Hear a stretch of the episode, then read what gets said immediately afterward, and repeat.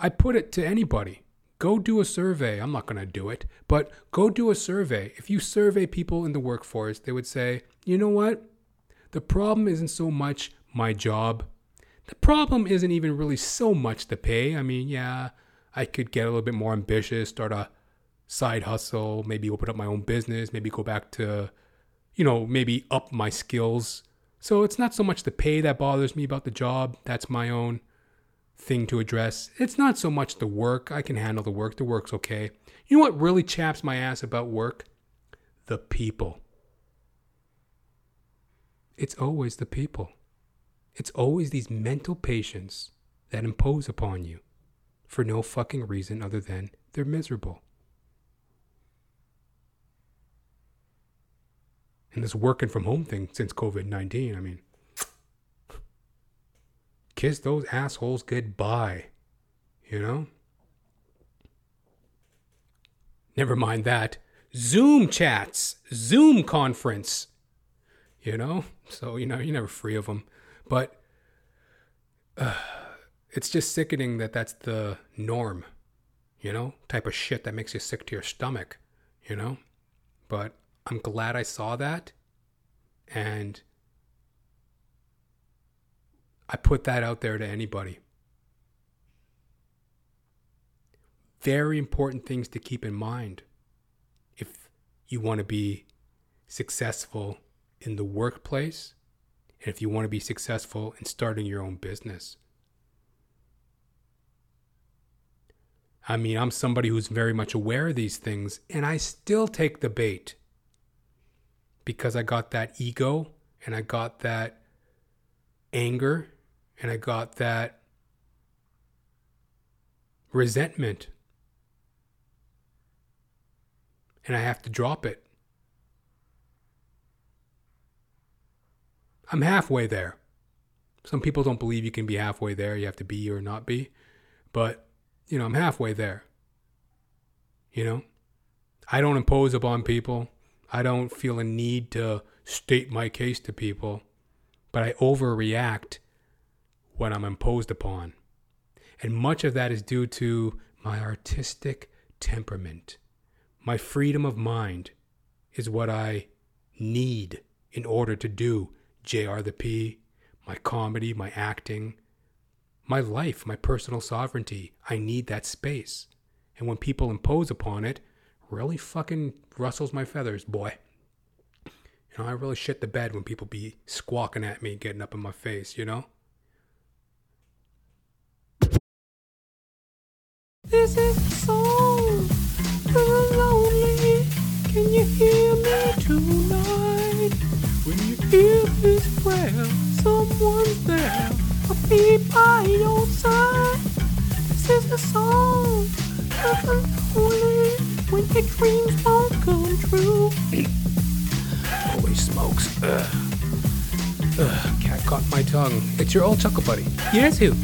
Jonathan James Ramcharan, reporting live for duty on this magnificent July 10th in the year of our Lord 2021. Welcome and bienvenue to Jonathan Ramcharan, the podcast. Telling you, folks, the government spying on me. Those motherfuckers can't leave a sleeping dog lay. You know what I mean? Let sleeping dogs lie. Back the fuck up off me. The government's on my ass. I'm watching YouTube the other day. I don't know what I was watching, you know, how to make peanut butter, how to, you know, do this, do that. I was actually watching like some Asian man in uh, China building a apartment in the side of a cave. You know, really interesting stuff. He's like, you like chop it into the side of a mountain with like a pickaxe, and then like he renovated this like little cave into like a one bedroom apartment, complete with running water. Like they they hooked up like a little, like it was like a little, I don't know, it was like a bamboo chute that would like collect rainwater. It had Wi-Fi, you know, a little koi fish pond. The whole kit and caboodle, folks. Really interesting. Anyway, I'm watching this Chinaman doing beautiful work, craftsmanship, construction on YouTube. I hear like this uh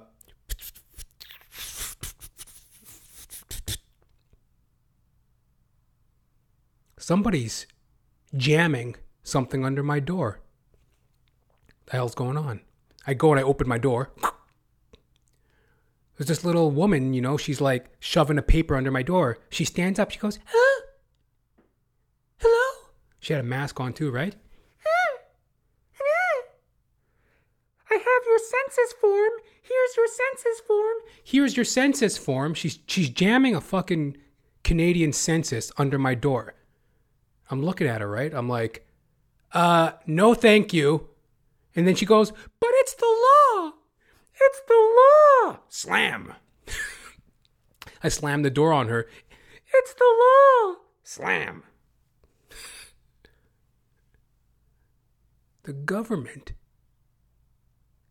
was sticking papers under my door. A census. It's the law. Well, what the fuck is a tax return? It's the same questions, isn't it?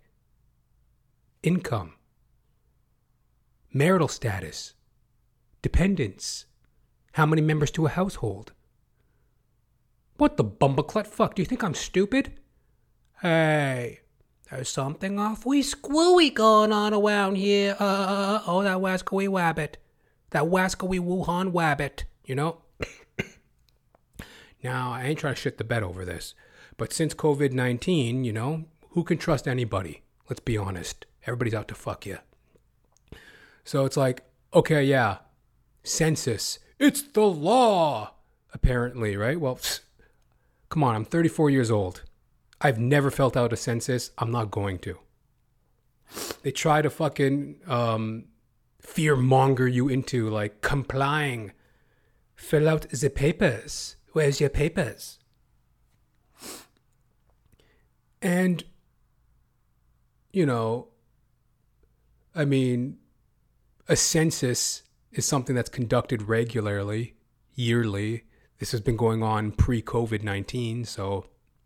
But I have a feeling something's in conjunction, conjunction, junction. What's your function? Something's in cahoots with census and COVID 19. I can smell it, you know, while I still have my sense of smell because I haven't been vaccinated, but I can smell it. Something's coming down the pipeline with them censuses. Boy, they're going to be asking questions about COVID and blah, blah, blah. Hoop it up your ass, you know? COVID 19, bunch of mumbo jumbo, hogwash, you know? You know? Fiddlesticks. I ain't filling out your fucking census, right? And I was wondering why I got a little huffy about it, right? I was a little perturbed, you know? When I opened that door on her, right? I just whoop, standing there, right? Whoop, staring at her. Here's your census form, sir. No, slam. But it's it's the law. It's the law. I'm like, why did I trip balls on this woman, right? Then it hit me. Well, I do have a mailbox, you know. In the lobby of my building, there's a mailbox. All the mailboxes for the apartment building. Why is the government sneaking around apartment corridors, jamming censuses under people's doorstops when there's a fucking mailbox in the front lobby? Hey, there's something awfully squooey going on around here. oh, that wascally Wuhan wabbit. It's the law. It's the hmm. law. Little schnot. Anyways, folks, if you're new to the show, Jonathan Ramcharan, the podcast, this is a show where I bitch, whine, squawk, bellyache, and kibitz about myself in order to relate to y'all self, y'all the dear listener, y'all the dear viewer. Shared experiences, kindred souls, BFFs forever. It's the law. the show is available on Apple Podcasts, Spotify, YouTube, my own website, jonathan-ramcharan.com. And as always, folks, if you're enjoying the show, getting some laughs, chuckles, gags, guffaws, chortles, if you are digging the show, folks, please help my black ass out. Share me with a friend. Sharing's caring, folks. You know it truly is. yeah. I'm telling you, boy. I said it before and I say it again. You know, when you get squawking under them lights, boy, gets hot.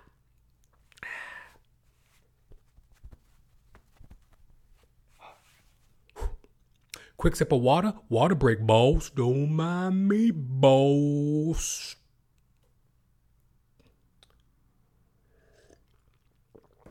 Ooh. So if you are a returning jet, if you are a returning guest to JR the P, if you know, if you may or may not know, maybe you're a new guest, I am an actor extraordinaire. Yes. Thespian to the bone, ladies and gentlemen, and damn proud of it. Yeah. I recently got an email. Um, some production company, they're doing some short film. I guess they saw my profile on an online actors database, which I subscribe to. And they uh, sent me a request for me to audition for their project. now, here's where I got a little bit hesitant. Through my experience,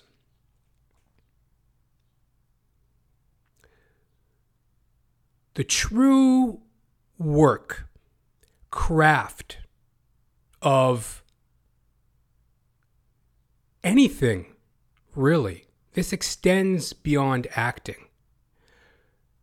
Craftsmanship, skill, a lot of times, and very much in the acting trade, comes down to specifics.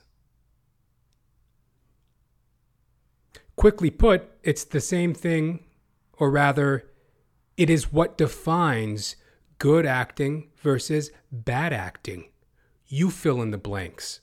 Who is your favorite actor? Whoever they are, believe me, they have put in thought, detail, and craftsmanship, however they do it, to generate an emotional inner life and to bring that forward in their characterizations, in their character work, in their acting work. However, they get there. People use um, quickly such techniques as emotional recall, emotional memory, drumming up some fucking horror from your past to add emotion to a character. You know, I don't know, somebody killed your dog. you know, you remember that, and then you know you bring it to your character work, and then there's also like you know the magic if, which is like a Sanford Meisner. I want truth, goddammit, truth. Ah, what's your motivation? Ah, bullshit, I don't believe ya. An actor has to feel it from the gut, feel it from the soul. You gotta live, breathe theater. Ah! Sanford Meisner. He was like this old crustacean, like this old cuckolded Jewish guy in like the 19, you know, 20s to like, you know, I think like 1980, something like that, in that era. Was a very prominent um, thespian actor coach. And, you know, he kind of put his stamp on the acting trade. One of his contributions was the magic if you know, emotional inner life, as I mentioned, you know, emotional memory. You know, you, you drum up things from your past, baggage. they killed my cat. And then, you know, you're crying and belly aching on stage. The audience is like, wow. Right? You know, you um, that's like emotional memory. Whereas, like, you know, the imaginary if, the magic if, you act as if under circumstances. What would it be like if somebody killed my dog? Now, what would it be like if somebody killed my dog?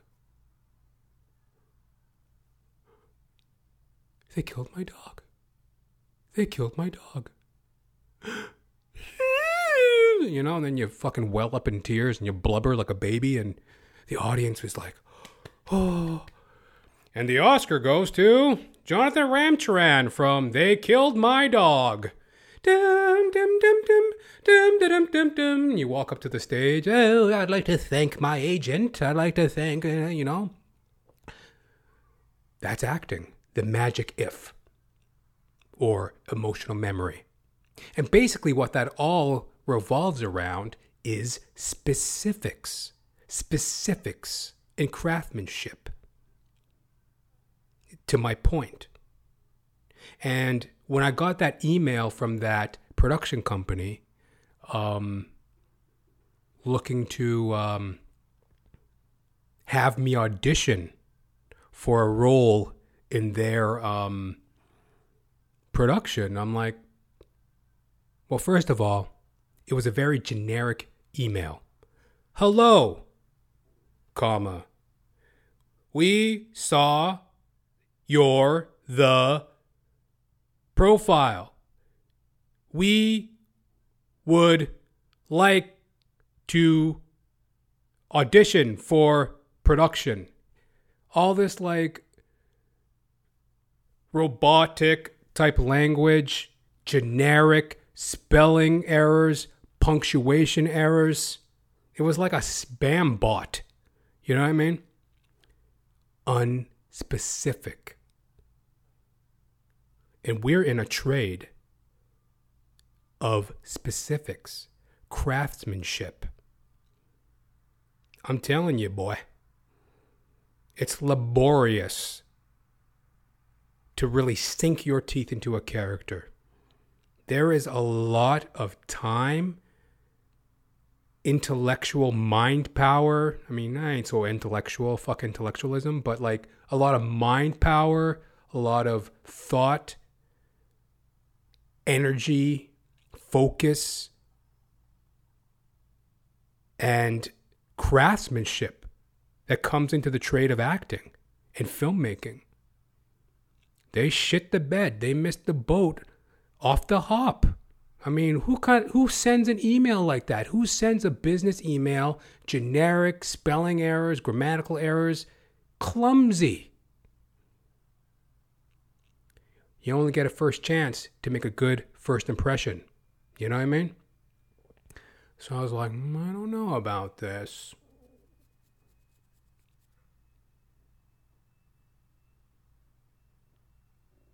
I was grateful that somebody, you know, took the time to reach out to me, even though it was kind of, you know, like I said, half baked, unspecific, kind of spam bot sort of thing. I don't think they really, you know, they, they, they kind of fluffed it up a bit. Oh, we loved your profile. Oh, according to your profile, you look like you might be good for the part. Eh, fuck off. Knock it off. You don't know damn thing about me. but um uh from my experience and nothing speaks like experience a little too unspecific and um that's extendable to every industry what comes to mind real quick mma mixed martial arts you know there's a big fight tonight uh, in the mma world i forget who it is but uh Suffice to say, one of the things about MMA fighters, mixed martial artists, is the specifics. You know, a typical street fight can go basically the same way. People strike with their, not the same way, but a typical fight goes like this people strike with their fists, people strike with their feet. You know, so you can strike with your fists, you strike with your feet, you can grapple, take it to the ground, ground and pound. That's a typical street fight. That's a typical fight. Those can last like who who knows. Right? It can be quick, it could be long, but that's a typical fight. People usually get gassed.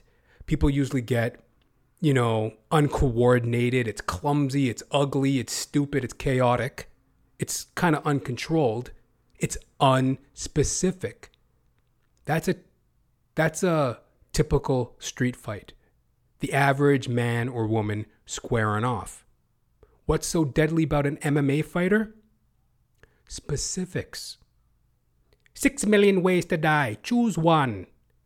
You know, I'm talking fucking jujitsu, Brazilian jujitsu, um, kickboxing, Muay Thai, wrestling, Krav Maga, uh, uh, karate, Aikido, um, I don't know, Taekwondo, you know, Shaolin drunken monk, shadow boxing. On guard. You think you can defeat me? Bring the motherfucking ruckus. I'll bring the motherfucking. You know, there's so many ways to die, right? Six million ways to die. Choose one. So, specifics. It's so relatable across industry. And um, I'm just glad that I know that and I'm trying to use that. And um, through that experience, um, I continue with my craft of acting. Hallelujah. So there you have it, folks. Jonathan Ramcharan, actor extraordinaire. Yes, I am also a stand up comedian. Yeah. Um, a few years now, I've been chugging along, doing my thing.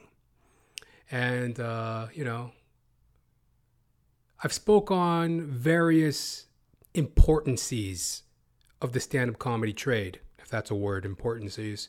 You know, I've talked about the importance of belief. I've talked about the importance of resiliency. I've talked about the re- the importance of fun. And today, I'd like to talk to y'all about talk to y'all about the importance of style.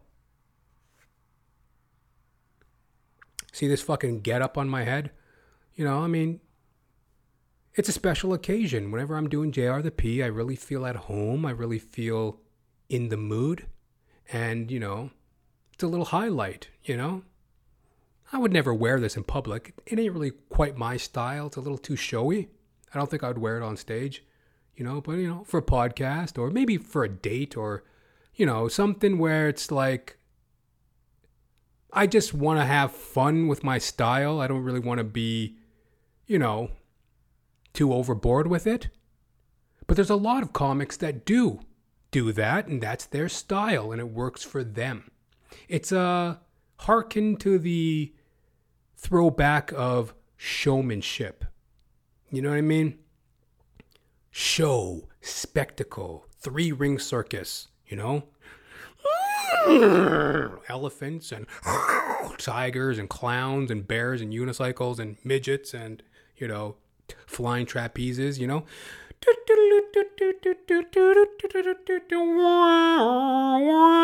Step right up, folks. See the world famous hairy woman. You know, she's got beard on her fucking chin. You know, like a hearken to the old carnival days of showmanship.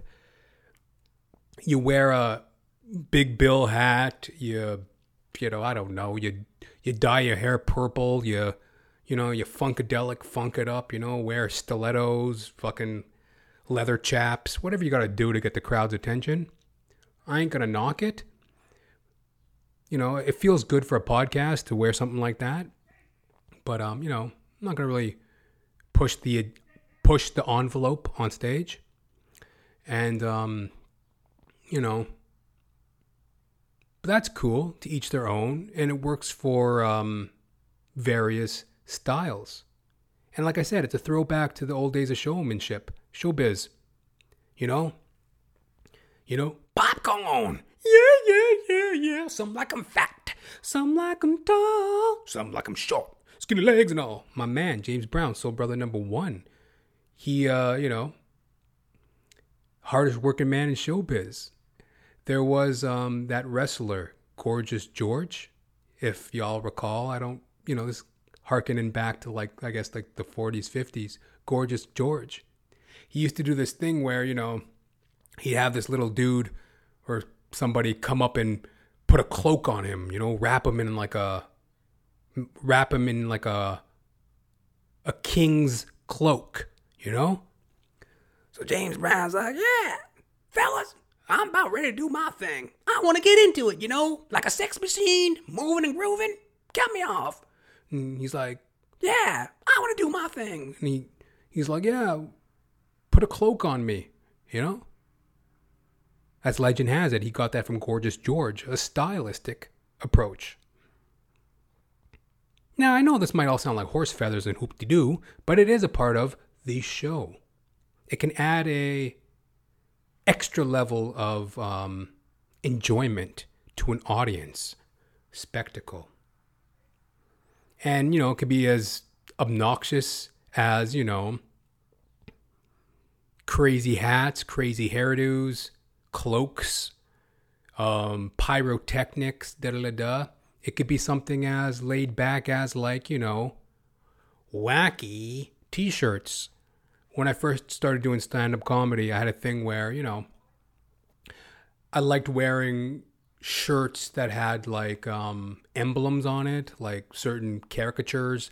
I had one with like Ghostbusters, like that big marshmallow man from Ghostbusters. I had a Ghostbuster one. I had a Teenage Mutant Ninja Turtle one.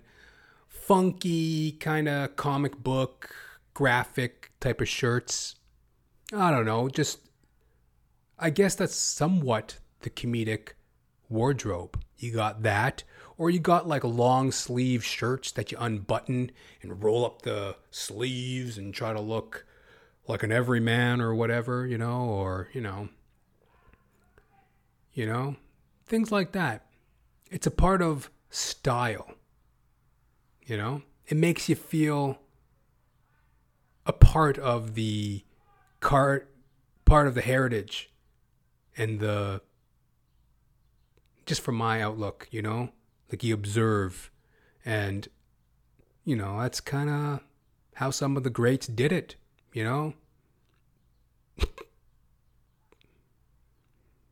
it's the same reason why a lot of musicians wear, you know, leather chaps and fucked up hairdos and stilettos because, well, the people back in the day did it, you know?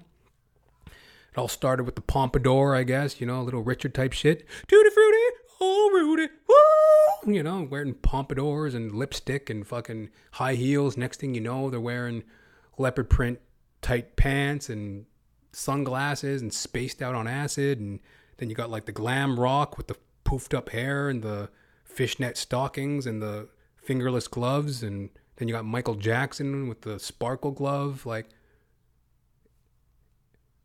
it's kind of a stylistic thing, right? Well, that's kind of what musicians did. Well, for a comedian, as a male, I saw a lot of dudes wearing, you know, Bugs Bunny t shirts or whatever, you know, Superman t shirts, Batman t shirts, you know, Ninja Turtles, whatever. Kind of like, hey, I'm just some everyday dude.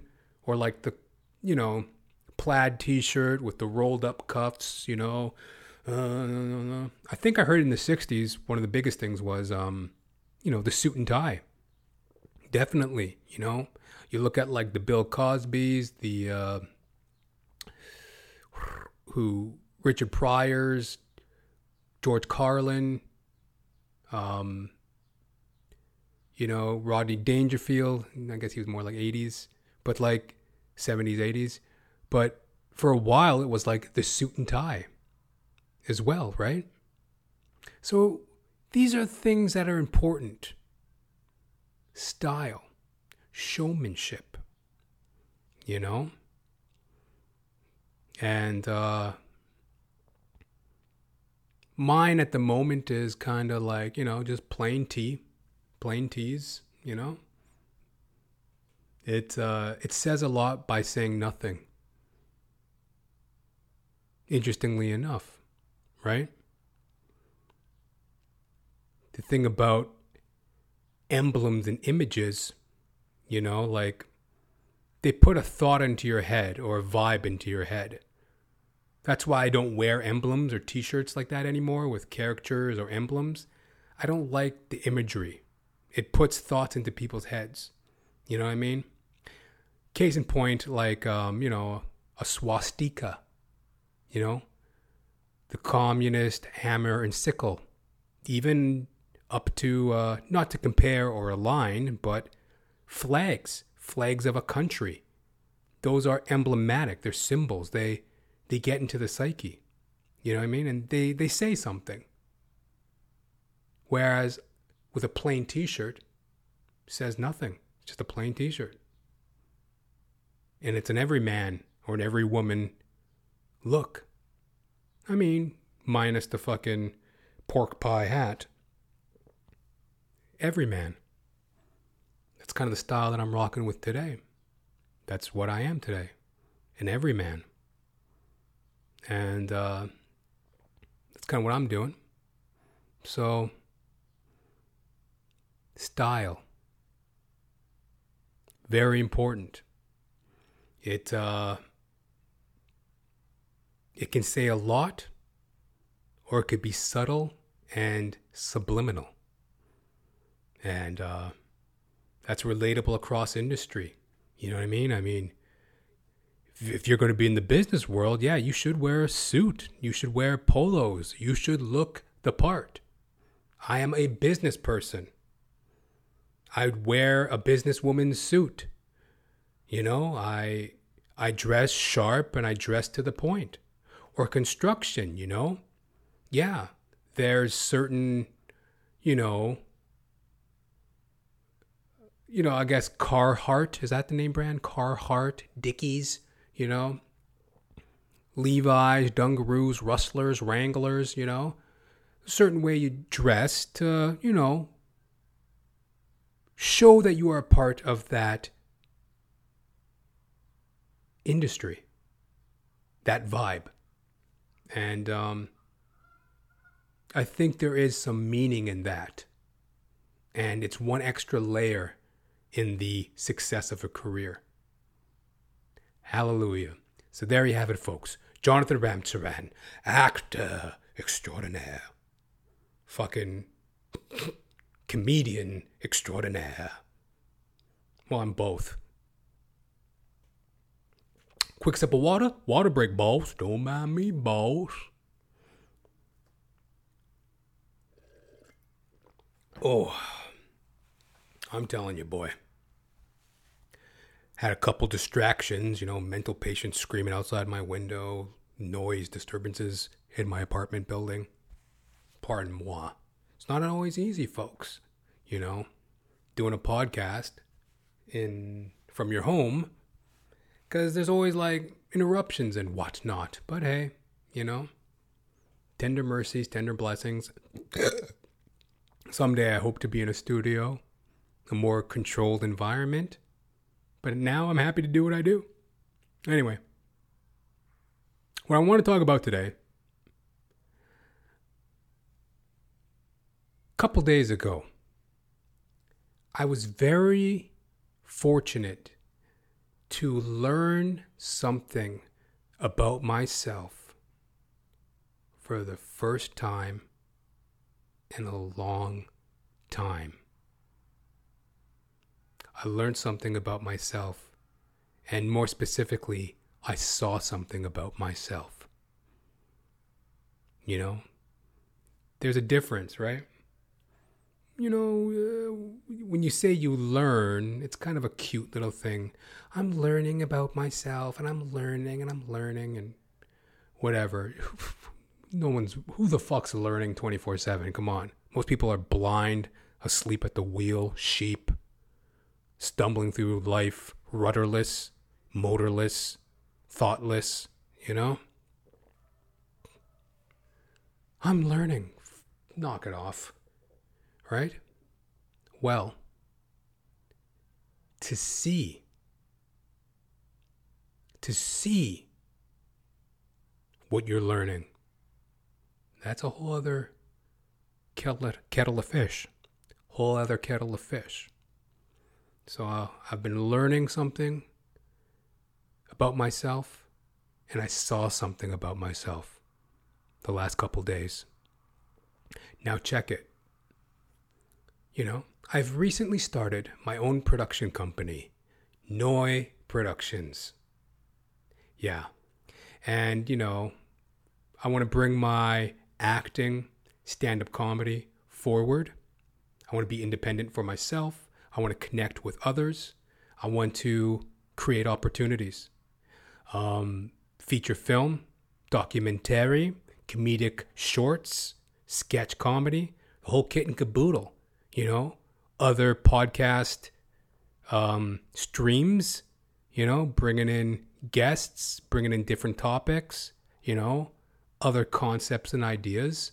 So that's what I'm doing. Noi Productions. And in order to do that, I got to bust my old hump. You know, I got to bust the old hump, you know, busted my chops. You know, I work as a Joe Blow Schmo. Like everyone, you know, I got a day gig. And, uh, well, you know,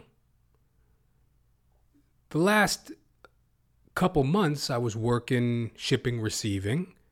Um, I mentioned that on a previous episodes. Uh, Grounded in Your Business, a two part series that I did a few episodes ago. Grounded in Your Business, two part series I did a couple episodes ago.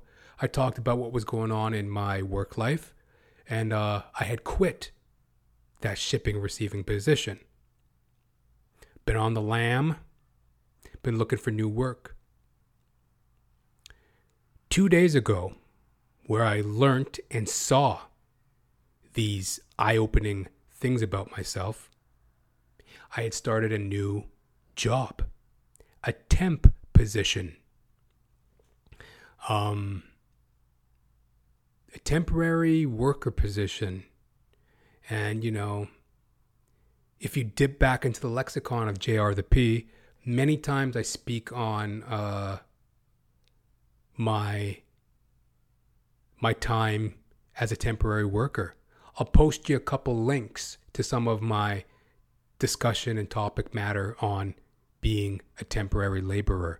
One of the best ones I did, I believe, was episode number eight, very early into the JR the P library. Episode number eight. I'll post a link. I believe um, I talked about working at a trade show as a temporary laborer. I think that was a particularly good episode. I'll post another link. Uh, I talked about assembling beds. I got sent to this woman's house as a temporary wo- worker to assemble beds. She had just moved into her home and she had like a little daughter running around the house being all crazy and it was just a chaotic mess of a day. I'll post a link to that one as well.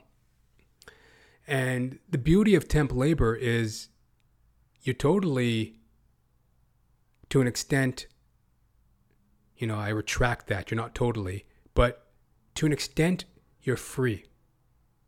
You're free to, hey, this is the job description. I do the job, you pay me. I'm temporary, and we wash hands and we walk away. That's the beauty of it.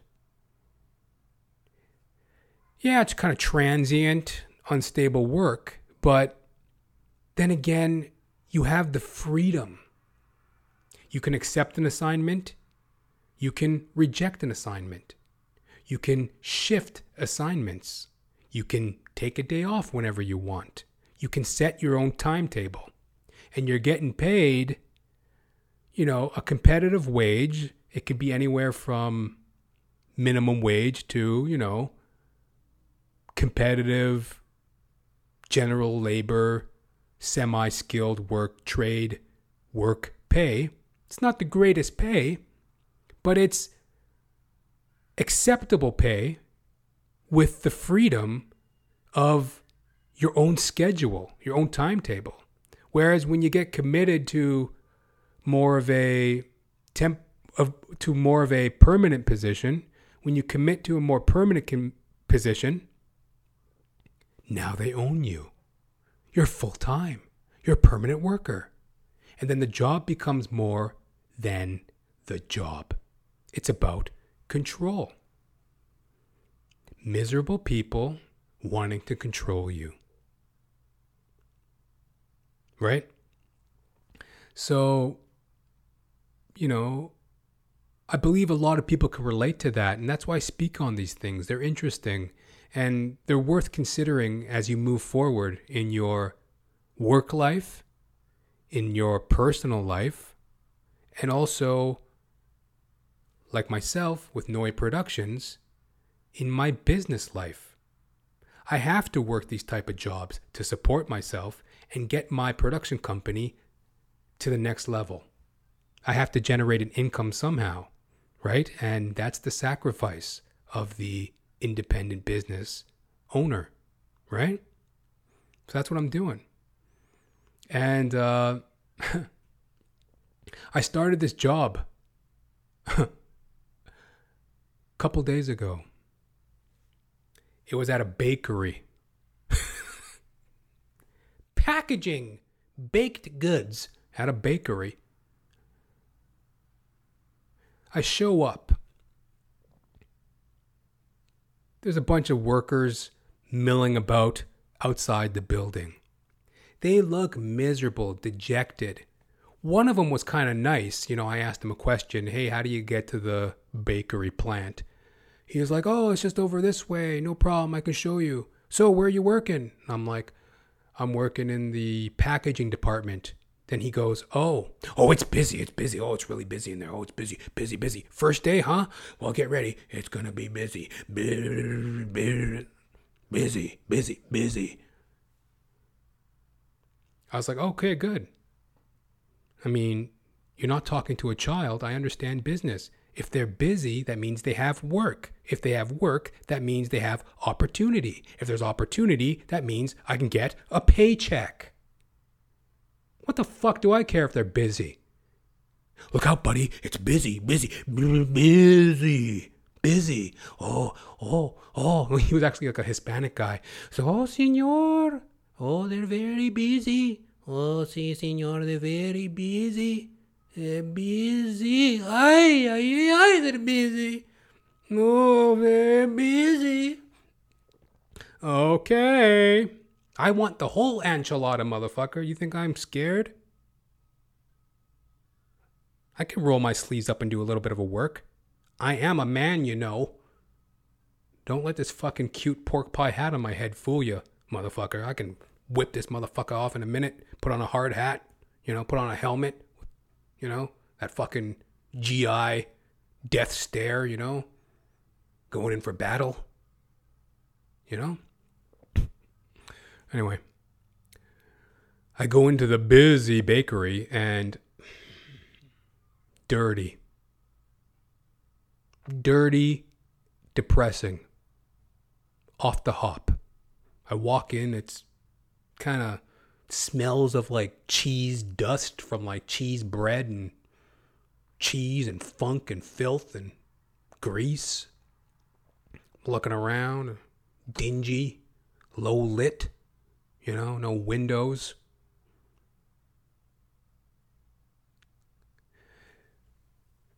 I go up to this COVID 19 check in station.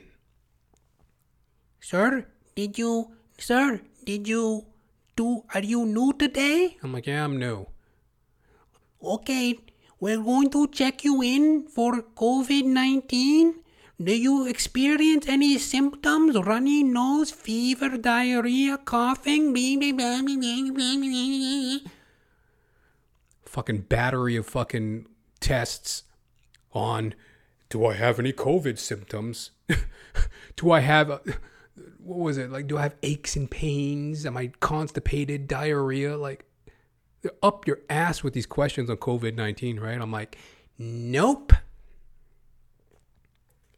And then she goes, oh, you know, she's this little Filipino lady, little Pino, P- Filipino lady. She goes, um, okay.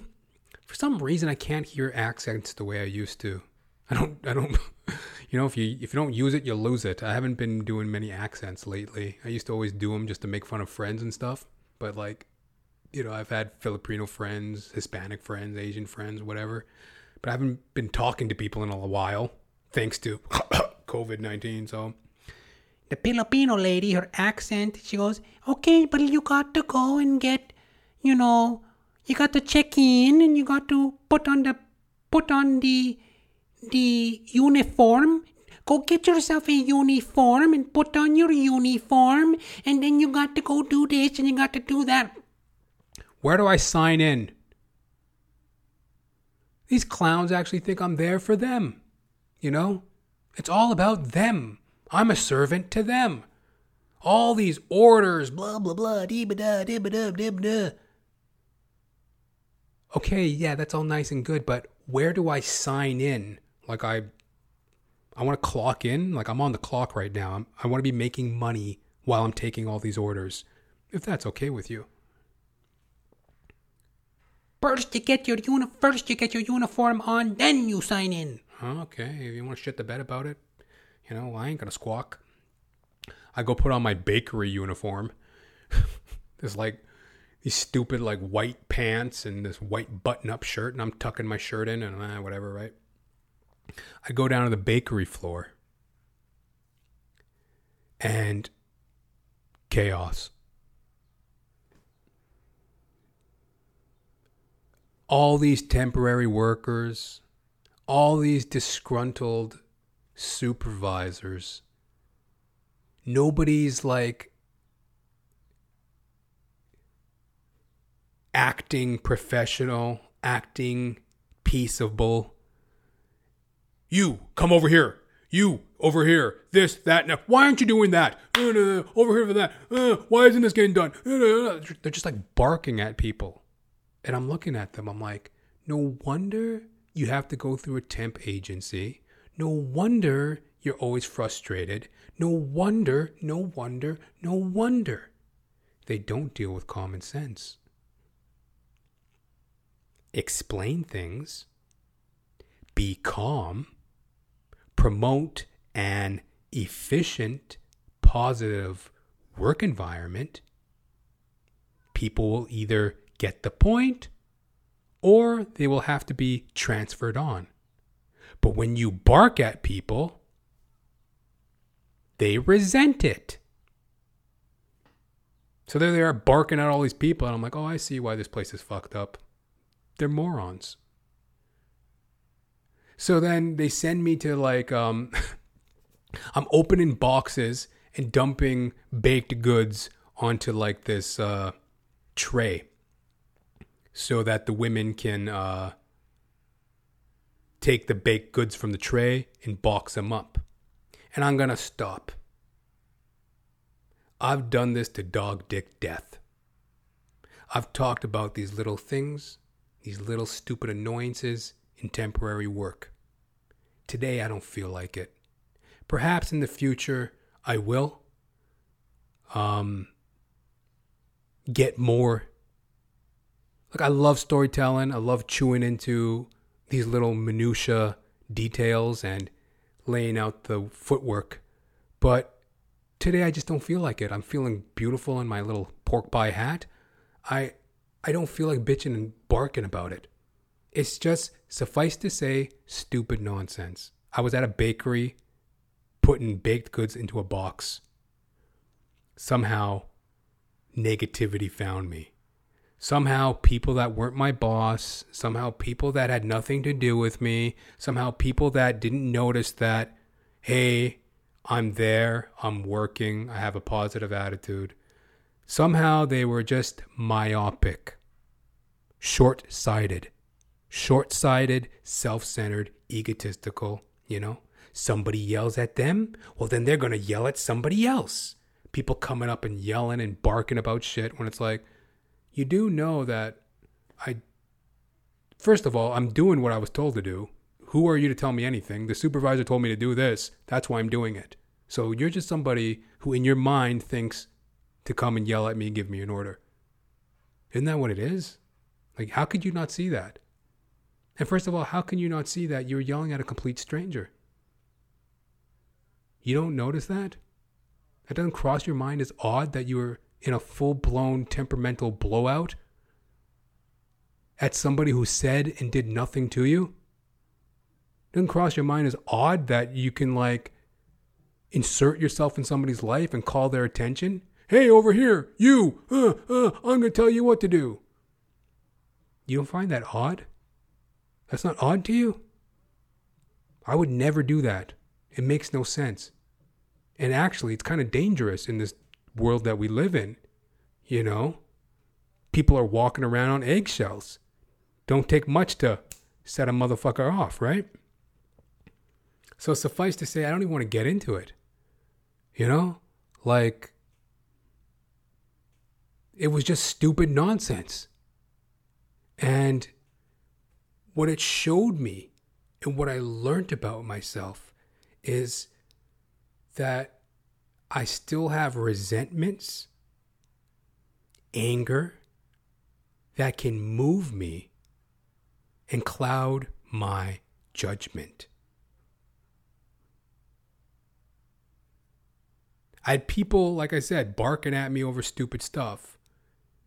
And I knew that it was nothing. They had no power and they were out of their mind. But it annoyed me because my ego, my self centeredness says that I'm somebody. How dare you talk to Jonathan Ramcharan that way?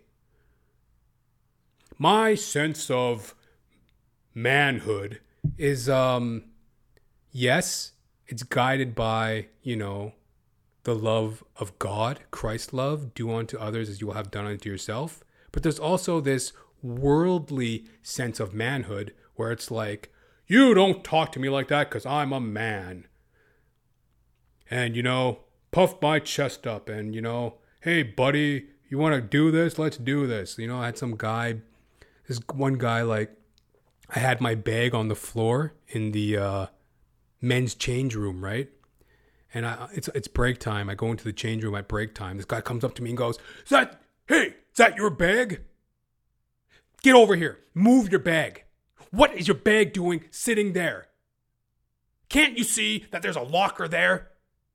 I mean, he's screaming at me because my bag is in front of his locker. There are no empty lockers. There's no place to put your bag. It's a depressing, dirty, disgusting place. A place where only it's almost it was like squalor. It was like where else should I have put the bag? I put it in the most out of the way, cleanest spot I could.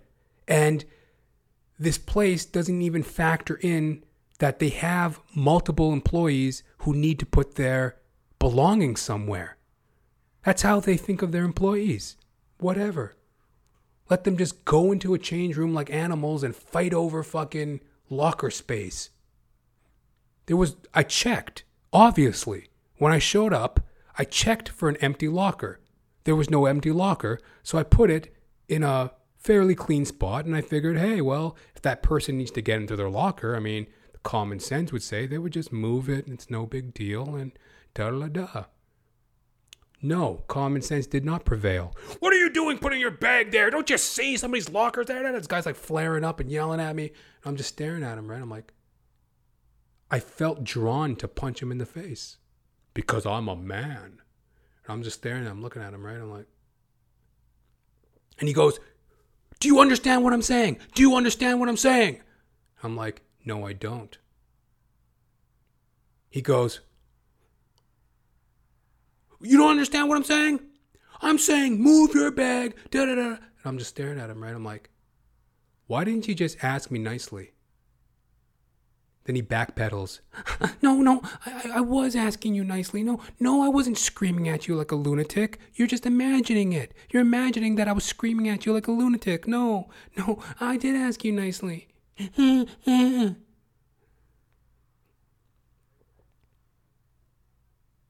Evil, craziness, stupidity. This is the workplace. This is the world.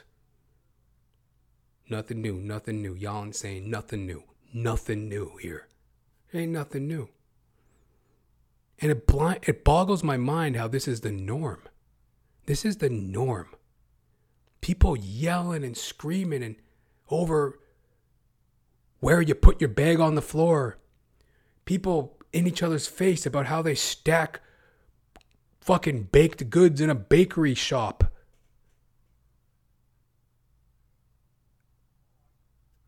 And I fell for the bait every time.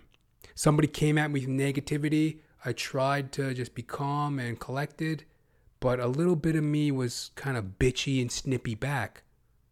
When the truth is, some of the things I've been thinking about is like when you're met with anger, you gotta love your neighbor as you love thyself. Isn't it true that I'm a fucking moron, stupid idiot who fucks up and makes assumptions and does this and does that? Like, isn't that true of myself? And, you know, I took the bait every time.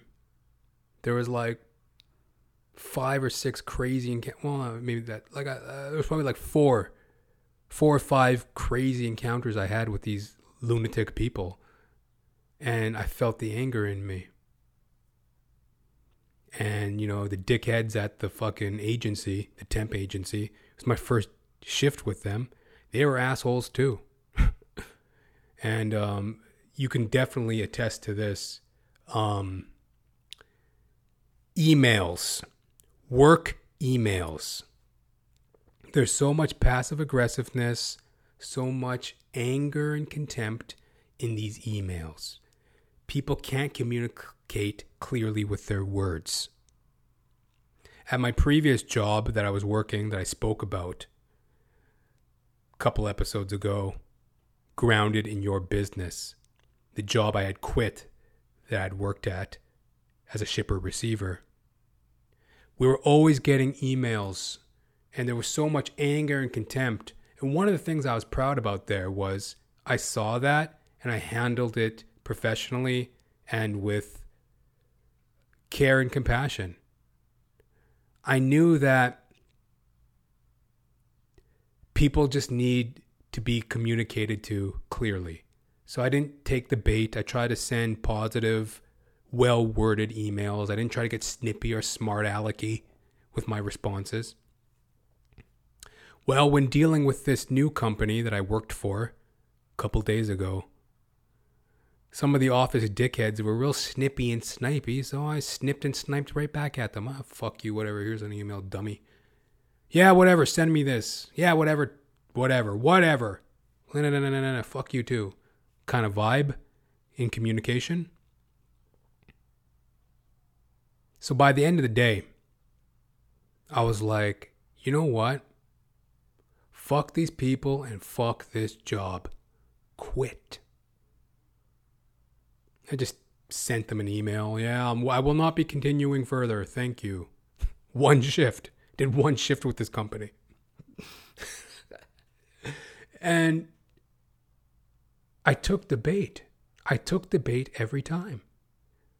That's what I learned about myself. And I was so fortunate for that revelation. I was like, wow. Despite all that I talk, I still have these angers and resentments. And I need to be unmoved by the careless, thoughtless actions of an uncaring, unfeeling world. I gotta love my neighbor as I love myself. Just because someone wants to react at me in a stupid way, it's nothing about me, it's about them. They're projecting. They're treating me very much the way they've been treated. I have to show compassion, brotherly love. Somebody wants to send me a snippy, smartass email. Let me respond with care and compassion. Somebody wants to dictate to me blah, blah, blah, blah, blah, blah about how I'm doing my job, even though I'm doing my job, even though I'm doing what I was told. Hey, that's nothing to do with me. There's something wrong with them, and I should have patience with them. It's not about me, it's about them. And that's what I saw in myself. I'm like, I take the bait. I overreact. I have parts of my ego that I haven't dealt with. I don't impose, but I react. I was thinking about it to be 100% emotionally healthy and communicative. Generally speaking, when dealing with people, you should not, I should not impose or overreact. It's nothing personal. It's not for me to impose on a person my wills, my wants. It is not for me to overreact to their words. Nothing personal. That's where I need to be calm and collected. And I saw that about myself. I was like, wow. And um, I I truly learned something about myself and I was truly thankful for the experience. Cuz I see now and you know I see now that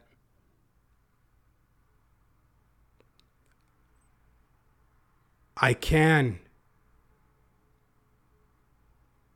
I can be an example. Be an example to people around me. Because, you know, the truth of the matter was in that situation I told you about with the bakery, everything was getting done. There was no need for all the anxiety and the anger and the yelling and the da da da. You had a bunch of people there willing to work. We were all there willing to work. Why is everybody arguing with each other? We're all there working. What's the big fucking deal? But yet it was a big chaos. They had this one fucking um, supervisor named Babu. Babu. My name's Babu. Babu. He had Babu on his fucking shirt. He walks up to like um, these two teenagers. There's one girl, she looked like she was like, I don't know, maybe 17, 18. Same thing with the boy. 17, 18 year old kids. They're they were there on time, early in the morning, ready to work. They were working, they were trying. It was like their first day. Babu walks up to him and he's like, What are you doing? No, you're doing it wrong. You're doing it wrong. No, you do it like this. What are you like this? Like this. Hey, what are you doing? What are you doing? Like this? No, this way. That. He's like screaming at them, screeching at them. It's like, Babu, you need to fucking back the fuck up. Put a cork in it. You know? Like, he was out of his fucking mind. And I'm like, what's in his head? Where he doesn't realize he's talking to people he's never met. And people don't generally respond to that type of craziness. But then I thought about it and it's like, well, you know, Babu must have had something happen to him in his life, man. He must have had people who really mistreated him and screamed at him. And I mean, why else would he be such an asshole? Right? I mean, the funny thing is, I've been through my struggles in life, and what I learned is, unfortunately, ain't nothing new, nothing new, nothing new. Y'all ain't saying nothing new. Nothing new here, folks. Sometimes I used to think I was all. I'm the only one who's ever suffered. then you start looking at life, you're like, oh no, this is the norm. It's normal, unfortunately. It's normal that people are cynical, self interested, motivated by their own self interests, uncaring, unfeeling, you know? Cynical. That's normal. What's abnormal is that people have understanding, compassion, Christ love, loving thy neighbor as they love themselves. That's abnormal taking the time to be like, why is this person acting this way? Hmm. Barking back at them won't do anything. Maybe showing them some compassion the way I would like to be treated. Maybe that might do something. So, it was definitely a learning experience. I saw that about myself and I was so grateful. And directly, directly, um, I got a new job. Yeah. it's funny, man. I quit that job. I was like, fuck these people, fuck this place. Hey, you know what? It is what it is. I learned something, but I can't be here. I don't want to be here. I'm out. I quit that stupid bakery job. Very next day, I get a new job. Something um, better, more pay, cleaner work environment from what I've been told. I start on Monday, and I'm just grateful for that gift that I was able to see my shortcomings, and I'm definitely working to address them. We need to come out of this pointing the finger, unloving, unneighborly way of life. It is so needless. Needless. I don't, you know, I was reading in the paper one of the symptoms coming out of COVID 19 post pandemic. They're, they're considering, oh no, is it going to be like a shortage of labor in the workforce? Is there going to be a shortage of office workers? Is there just going to be a labor working shortage? A lot of people are liking working from home. Now, yes, the convenience of working from home, that's nice, but you know, there's a lot of people who also like to be out in the field meeting people. And it's so sad that, you know, I put it to anybody go do a survey. I'm not going to do it, but go do a survey. If you survey people in the workforce, they would say, you know what? The problem isn't so much my job. The problem isn't even really so much the pay. I mean, yeah, I could get a little bit more ambitious, start a side hustle, maybe open up my own business, maybe go back to, you know, maybe up my skills. So it's not so much the pay that bothers me about the job. That's my own thing to address. It's not so much the work. I can handle the work. The work's okay. You know what really chaps my ass about work? The people. It's always the people. It's always these mental patients that impose upon you for no fucking reason other than they're miserable. And this working from home thing since COVID 19, I mean, kiss those assholes goodbye. You know? Never mind that. Zoom chats, Zoom conference. You know? So, you know, you're never free of them. But uh, it's just sickening that that's the norm, you know? Type of shit that makes you sick to your stomach, you know? But I'm glad I saw that. And I put that out there to anybody. Very important things to keep in mind if you want to be successful in the workplace and if you want to be successful in starting your own business. I mean, I'm somebody who's very much aware of these things, and I still take the bait because I got that ego and I got that anger and I got that resentment. And I have to drop it. I'm halfway there. Some people don't believe you can be halfway there. You have to be or not be. But, you know, I'm halfway there. You know? I don't impose upon people. I don't feel a need to state my case to people. But I overreact when I'm imposed upon. And much of that is due to my artistic temperament. My freedom of mind is what I need in order to do JR the P, my comedy, my acting, my life, my personal sovereignty. I need that space. And when people impose upon it, really fucking rustles my feathers, boy. You know, I really shit the bed when people be squawking at me, getting up in my face, you know? But hey, I'm blessed that I see that, and I'm going to love my neighbor as I love myself. Hallelujah.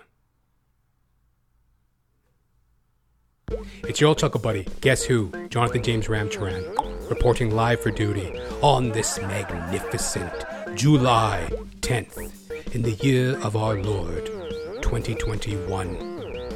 Yeah. Um, interactions in the workplace. Very important.